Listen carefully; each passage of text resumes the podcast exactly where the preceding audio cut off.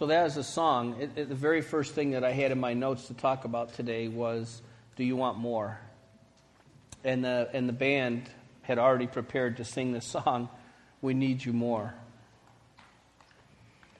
Uh, in the Beatitudes, Jesus says, "Blessed are those that hunger and seek for righteousness, for they shall be satisfied." Are you hungry? Are we hungry as people of God, as a church, as individuals? Are we hungry? Do we want more? Because God's an infinite God. There's no end to God. We'll we'll go to heaven someday, and, and we'll live out, because we'll have life. We'll live out eternity. It's never going to end. And a million years from now, ten million years from now, a gazillion years from now, God will continue to be revealing himself to us, because he's infinite. That more, guaranteed. This more, not guaranteed. And that's the gist of today's message is, are we hungry? Do we want more? When we see these situations like God will put in front of us for the one, it requires God. God, I need you more. More than yesterday. More than the day before. Because God's marching us forward into the things of the world that he wants to have be different. We can't do that on our own. There is no fleshly power that exists that will overwhelm the evil in this world to cause it to be on earth as it is in heaven. God has an army, it's us. He has an anointing that he gives for us. We carry his spirit. We were talking earlier this week about, um, none of this is in my notes, by the way, it's why I can't remember the scripture. Oh, where Jesus says, or, or the Bible says that God jealously desires the spirit that he's placed inside of you. Always been perplexed by that scripture. It's like, it's his spirit. How could he jealously desire it? And all of a sudden I had this thought about Bill Johnson, and he preaches that the Holy Spirit is trapped inside unbelieving believers. So they believe enough to get saved, but they don't believe enough to necessarily make a difference. So this spirit that takes up residence inside their person to change the world, the power to change the world, can't get out. Because when they see the sick person, they don't believe to pray that they'll be delivered. I've prayed for so many sick people that haven't gotten healed, it makes me nuts. I need more. I need to know God more. I want to know him in his person more. Just like Teresa. I don't want to have a casual relationship with my wife. I want to know my wife. I want, I want to know what she likes and what she doesn't like. I want to know what makes her smile and what makes her frown. And, and actually, as a husband, someday I'd like to quit doing the things that make her frown. But I want to know her, and I want to know God like that. I want to know him more and more. I want to know his power. I want to know the, the faith and the confidence that comes when he puts the one in front of me, and maybe it's Debbie with that cancer, and I just know that I know that I know that it's time for the cancer to go. I want to know God's power that way. I want to have intimacy with him. I want to be able to go in that secret place and hear the still small voice. I want, I want, I want, I want, I want. But will I give? Will I sacrifice to have the more? We need it more. How horrible would it be to have the compassionate heart of Jesus and not the power of the Holy Spirit to do something about that what breaks your heart every time you see it? We definitely, we got to have him more. We got to have him more. I had questions. I, I probably shared some of them with you already. Are we hungry? Do we want more? Jesus, when he was a child, you might know the story from the Gospels. Um, you've read it. Uh, his family goes to Jerusalem. I don't even remember what they went there for. Maybe it was for the Passover. And they have the big thing, and they head out back towards Galilee in their caravan. And being the awesome parents that Mary and Joseph are, two or three days into the journey, they realize, hey, where's Jesus? I thought you had him. He wasn't with them. They had to turn around, and they and they went back to Jerusalem to find him. And they found him with these Pharisees and these really high-end religious guys. And he was asking them these questions. They couldn't even understand the question. Well, they understood the questions. They couldn't understand that they were coming from a child. I think he was like twelve years old at the time. When they found him, they're like, why did you disrespect us like this? Geez, we were worried about you. We were halfway back to, you know, Jericho. No, excuse me, Nazareth. Oh, and, and we figured out you weren't here. And he said, didn't you know I needed to be about my Father's business? At twelve years old, He had to be about his Father's business. He had something to do that was about his heavenly Father's business. He stayed in Jerusalem to get it done. We need to be about our Father's business. I ask myself this question. Are things that are important to God important to me? And is my relationship with God more or less about Him or about me?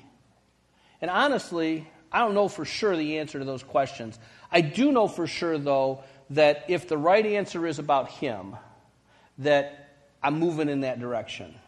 My prayer life is different. The things that, that concern me, that I would cry out to the Lord for, have changed dramatically. I'm sure the same is true for you. But I'm not so sure that I can say, um, J D asked a question, uh, you know, are, are we about God? It, it, are we giving everything to God? I'm not so sure I can say yes to that. But I do know that I'm moving in that right direction, and that I believe that as I surrender more, God will give me more. If we really want more, there's a couple of, well, probably there's a ton of places, but a couple that just struck me, um, one from experience and one from memory, in the Scriptures. One is in Deuteronomy, chapter four, verse twenty-nine. This is this verse, let me put it in context for you a little bit. Israel, again, has wandered away from the Lord. They're worshiping idol gods. They're, they're not following Him. They're not being obedient to His commands. And when he says, but from there, he's talking about that place in their heart where they've literally just dishonored, disgraced, walked away from Him.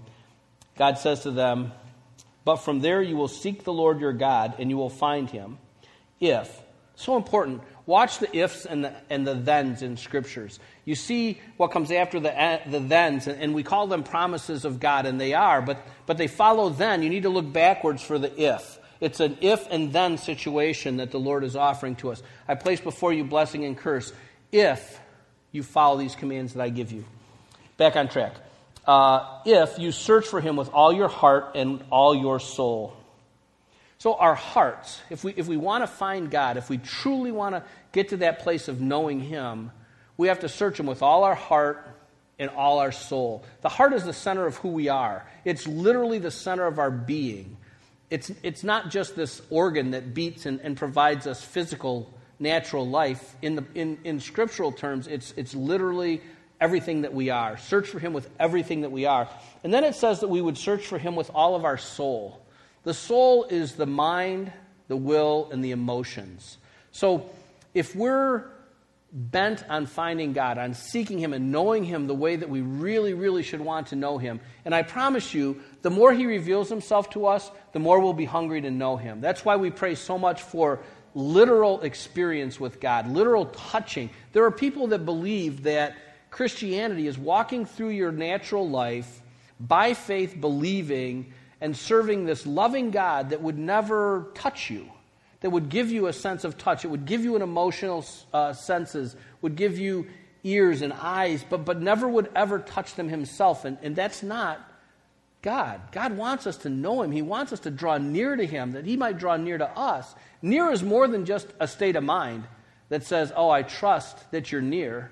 Man, I want my children to know my touch. I cannot hug Annika enough. I want her to know love because I speak it, because I live it for her, but because I, I hug her. There's power in hugging and touching and, and feeling, and God wants us to feel Him. I pray that we will have experience, literal, tangible experience, because when you experience, if somebody said, I'm trying to think of some ugly food that tastes really good, you know, you looked at oysters maybe, which, you know, I wouldn't give that an A for looks or taste, but some people love oysters. Well, you look at an oyster and you're like, you're not too interested in having any of that. But if you're an oyster person and you taste them and they taste really good, you'd want to have some more because you'd had a, an experience with the oyster that caused you to want more. Well, that's the way God is. If we can get ourselves to a place of surrender, a place of worship, a place of grace, that we can experience Him, the little taste will cause us to want to have a bigger taste. And the bigger taste, an even bigger taste. And that's the thing I think that draws us and draws us in, that gives us the motivation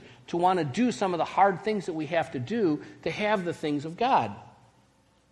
Your mind, your will, and your emotions. Um, I got the dictionary out. It's interesting, the mind as a noun, if you use the word mind as a noun, That is that which is responsible for one's thoughts and feelings, the seat of faculty or reason. So from our place of reasoning, we should seek God as a verb to be concerned with or about something or somebody. So the verb of mind is literally to concern our thoughts about God, about the person of God. That's how we find him with our mind. Our will is fixed or is demonstrated by a fixed and persistent intent or purpose, the capability of conscious choice and decision and intention. So God has given us free will, right? That's the difference between, well, I don't know, it's probably someplace I don't want to go.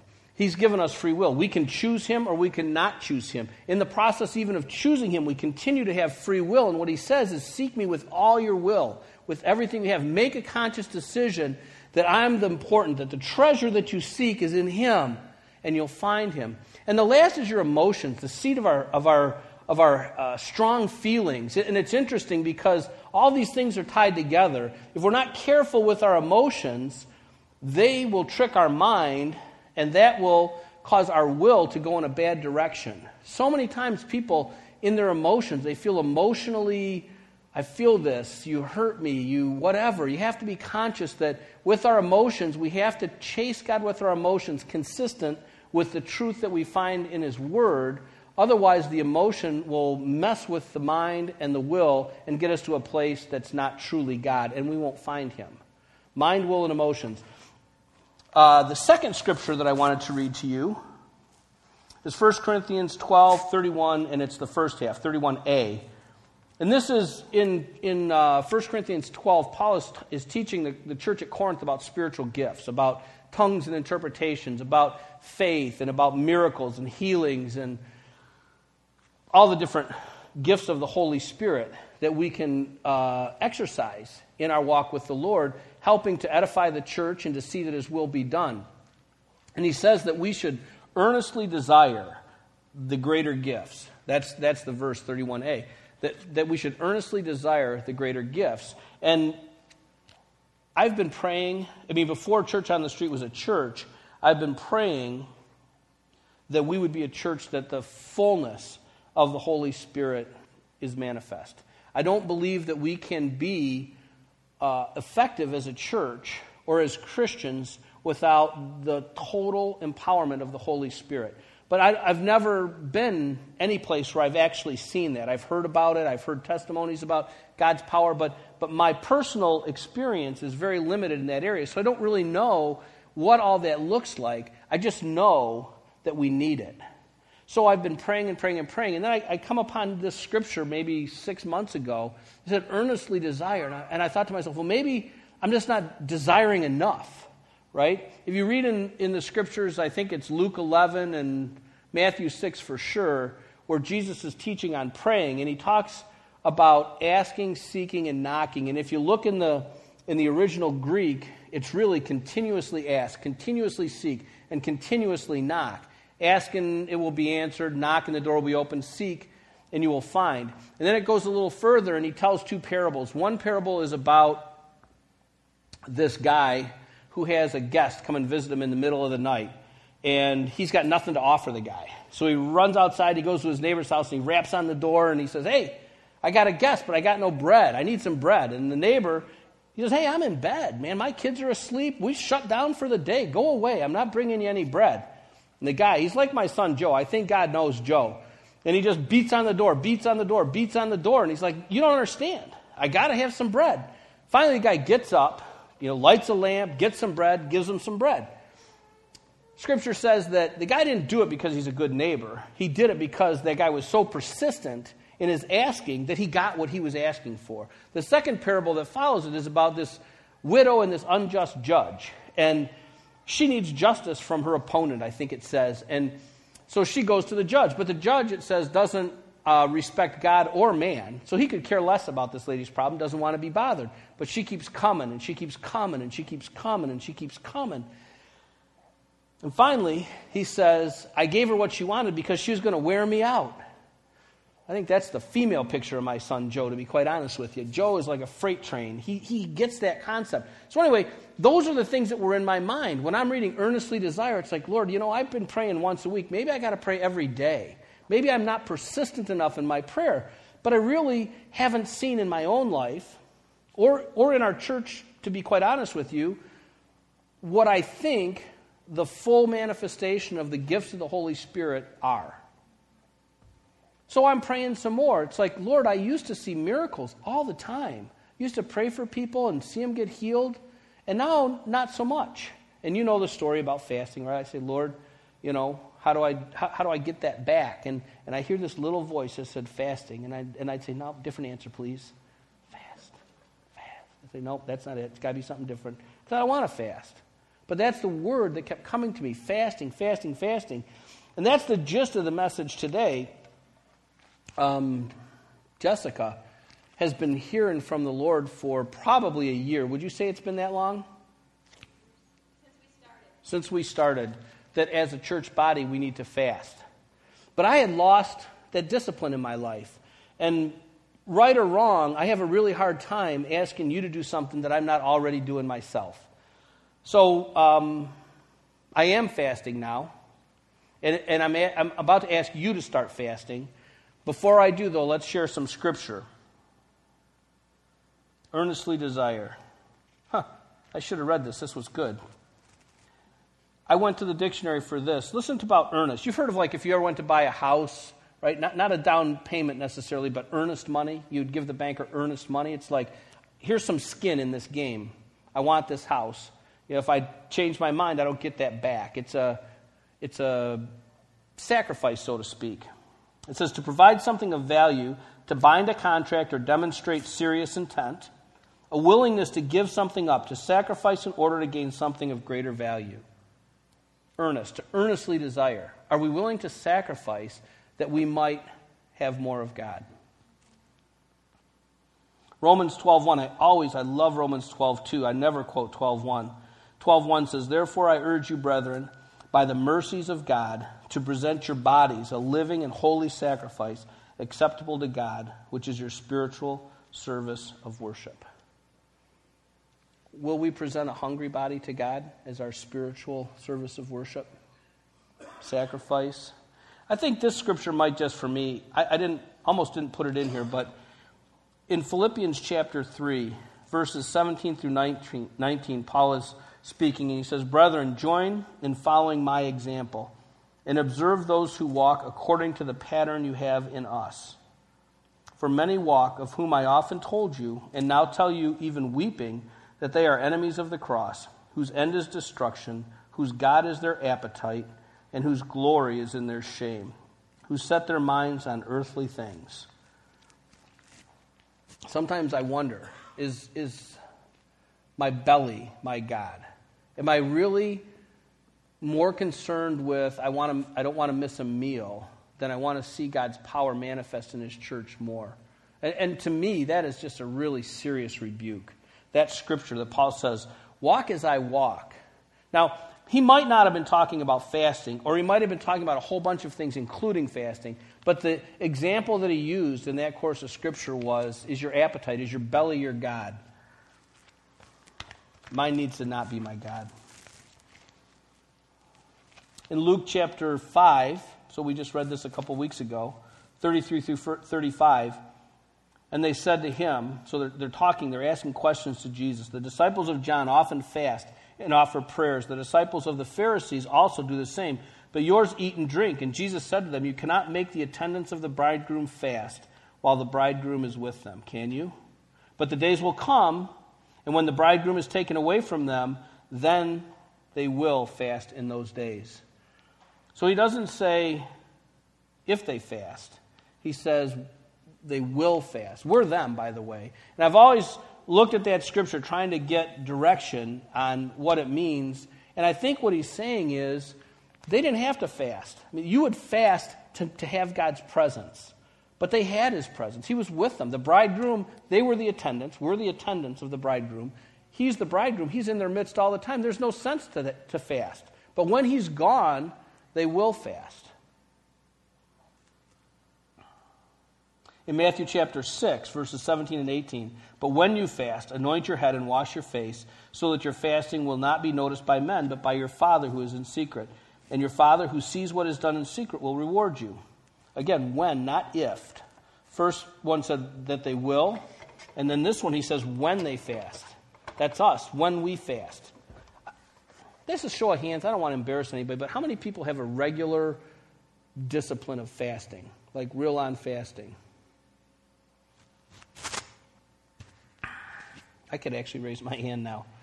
Two months ago, maybe not so much. Jesus fasted.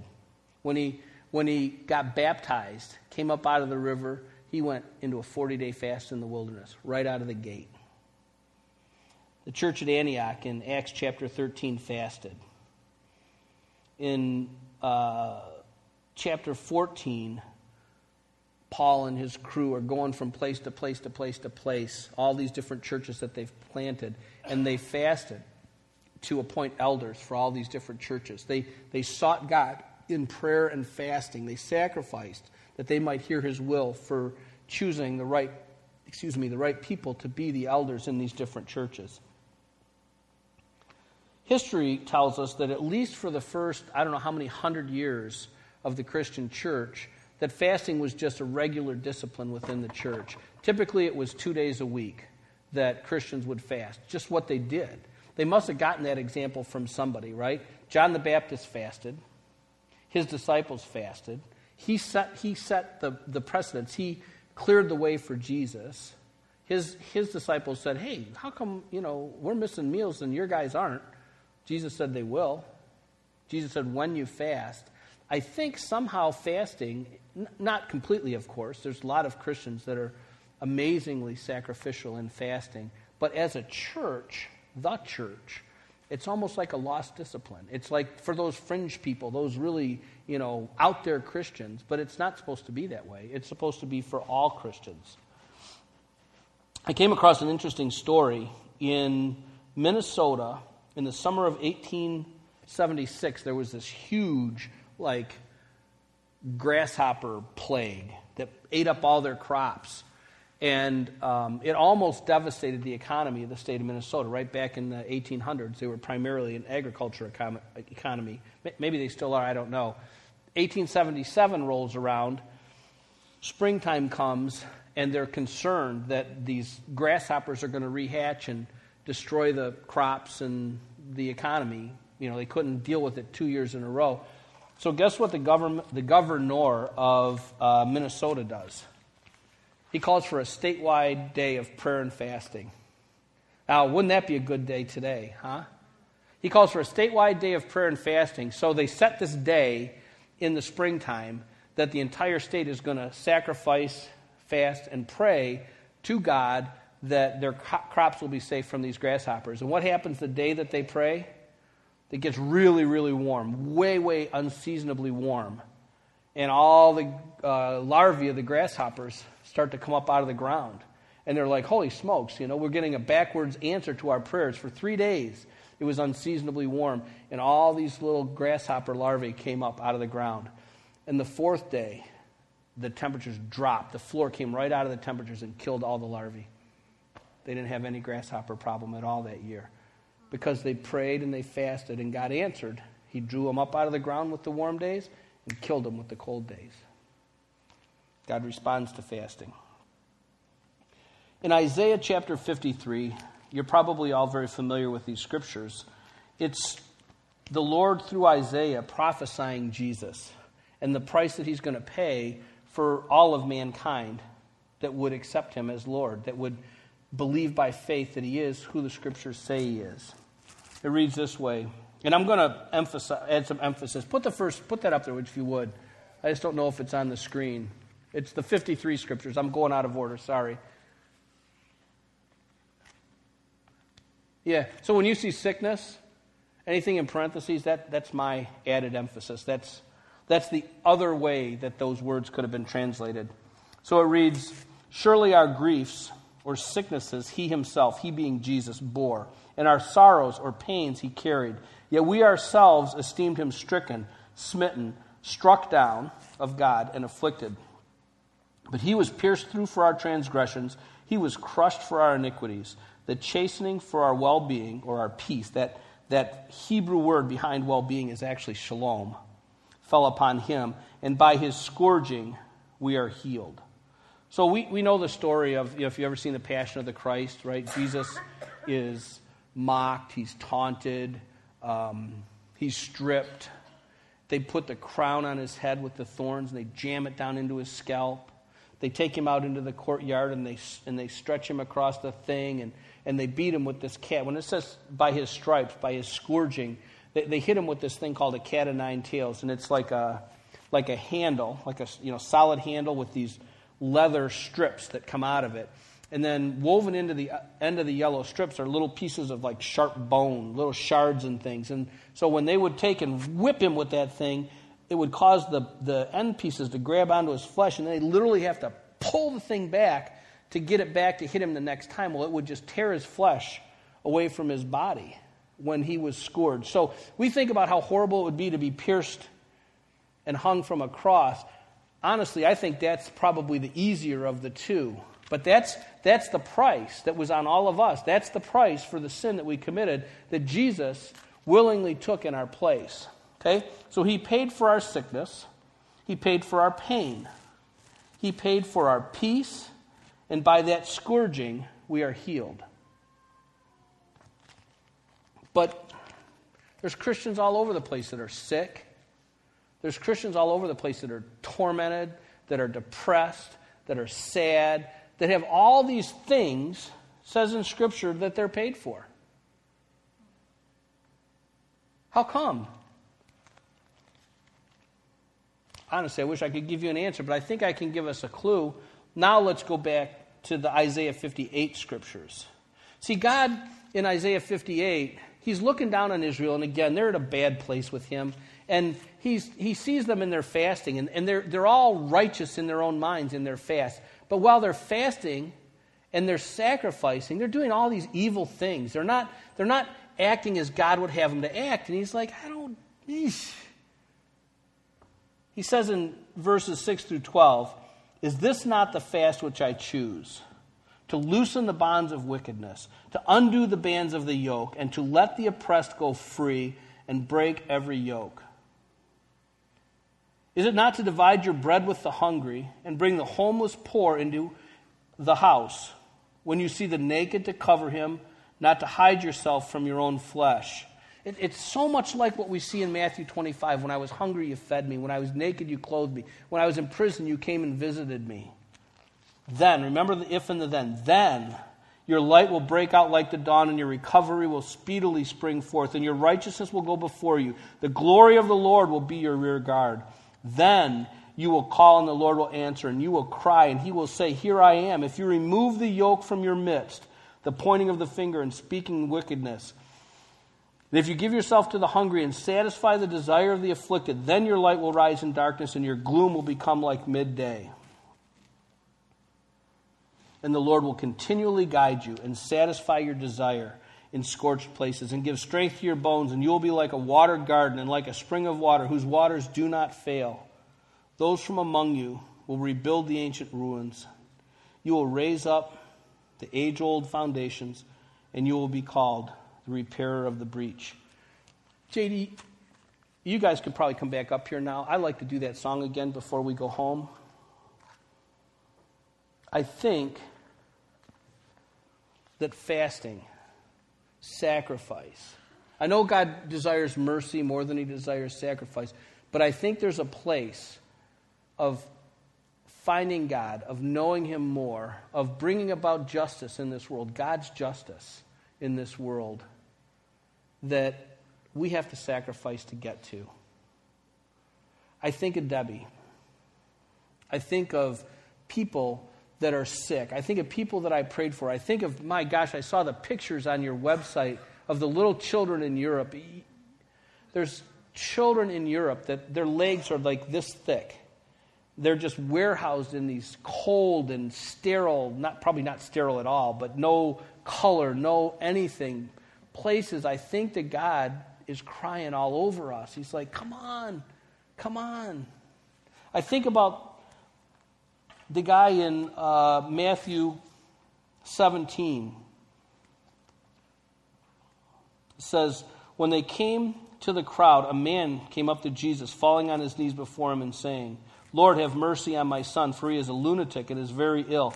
Now, picture that. Picture your son. Well, let me read just a little bit more. He's very ill, for he often falls into the fire and often into the water. I brought him to your disciples, and they could not cure him. So here's this guy with this son. He's so demonically overwhelmed that he throws himself in the fire, or falls in the fire and gets burned. He falls in the water. You've got to pull him out so he doesn't drown. The guy loves his son. He brought him to the disciples of Jesus. He brought him to us. And we said, get out. Loose him, you demon. And the thing just looked back and laughed. Said, no. So this guy brings him to Jesus. Last hope, falls on his knees. It's not just a guy who goes to the clinic and he's like, hey, you know, I got this rash. I got a son that falls in the fire, falls into the water, almost drowns. You got to help me. So Jesus goes on. He says, uh, Jesus rebuked the demon. It came out of him, and the boy was cured at once. Hallelujah. Then the disciples came to Jesus privately and said, why could we not drive it out? He said to them, because of the littleness of your faith, for truly I say to you, if you have the faith the size of a mustard seed, you will say to this mountain, move from here to there, and it will move, and nothing will be impossible to you. But this kind does not go out except by prayer and fasting.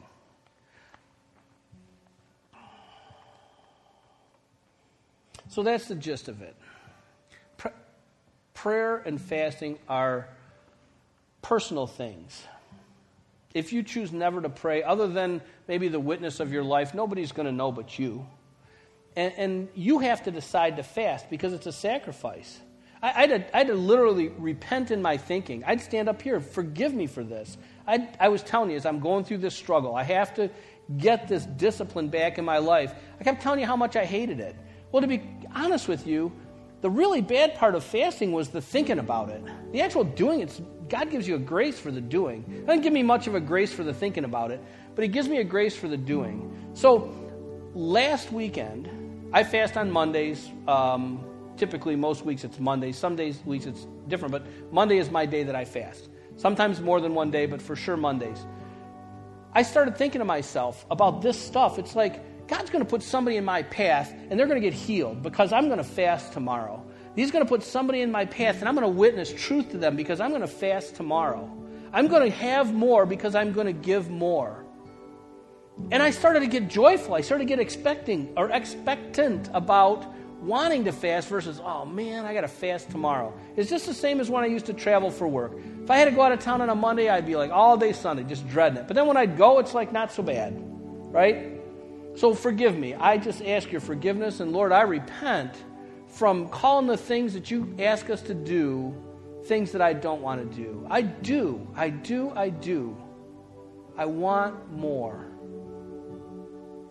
So, church, you have to decide. You can pray a little. You can pray a lot. You can pray not at all. Likely nobody will know but you. You can fast. Next week, I think I'll talk about the actual practice of fasting, a Daniel fast, a Esther fasts, um, all the different ways you can fast. But if it's not a sacrifice, it's not a fast. There's no flesh dying if there's no sacrifice. But as a church, I'm calling you to fast. I'm calling you to sacrifice and give up food, most likely, as a way that we might gain more of the Lord, that we might see the power of His Spirit manifest, that His kingdom come, that His will be done on earth as it is in heaven. These guys, the Moravians, someday I'll figure out how to preach a message on them. The Moravians were this group from present-day Germany. I'm not sure it was Germany way back whenever these guys were around. But they had this saying that the Lamb would receive the reward for His suffering through me. And these people were so dedicated to the Lord that some of them found out about these indigenous people somewhere in the islands, like in the Atlantic. But they were slaves to the, oh, what do you call when a country takes, like, anyway. They were slaves to the Europeans that kind of took over their country, right? But they never heard the gospel. They wouldn't allow these people in the church, the the, peop, the the people that own the you know their country, wouldn't allow them into the church. So the Moravians went to the island And they sold themselves as slaves so that they could be next to the slaves, so that they could share the gospel of Jesus Christ with them. That's sacrifice. That's knowing God. You wouldn't do that if you didn't have a relationship with the Lord. Okay. So let's sing this song one more time. Mondays, I'm going to ask you to fast. Now, tomorrow, if you want to have a bagel with no butter, and that's a fast, I don't care what you do. I'd like you to just consider it. Pray about it today. Consider it for tomorrow. If you're somebody who has fasted or, or is fasting, then as a church, let's fast together. And I'm going to pray that the Holy Spirit's going to stir us and that we'll pray for things that are important to Him. I'll tell you right now, Debbie, we need to pray for Debbie. Guys, we got to pray for Debbie. We got to pray for that cancer to leave her body. It's just not right. It's just not right. And, and and if we see somebody that dies of cancer and, and we say, well, it must have just been God's will, I'm telling you, it's not His will. It's not. And we need to learn to stand up for the things that are important to God, even when it costs us something. Okay. Well, Father, I thank you so much for this day. I thank you that you're giving us keys to unlock your kingdom, a little bit at a time, a little bit at a time, Lord, that, that you have purpose for us to know. And as we press in, as we seek you with our heart and with our soul, as we earnestly desire to walk in your ways and to make a difference in this world. See, that's the deal. We can make a difference. We can make a difference. Lord, I pray for the grace to sacrifice, to sacrifice those things that um, Steve said, I think it was Steve last week, about putting them on the altar, those things that aren't of you, that we'll just put them up on the altar and give them to you, that we'll sacrifice a meal or two meals or a day or two days, that we might see your power manifest, and that the bondages and the terrible things that evil has brought into this world would just be broken by your power through your church. In Jesus' name, in Jesus' name, amen.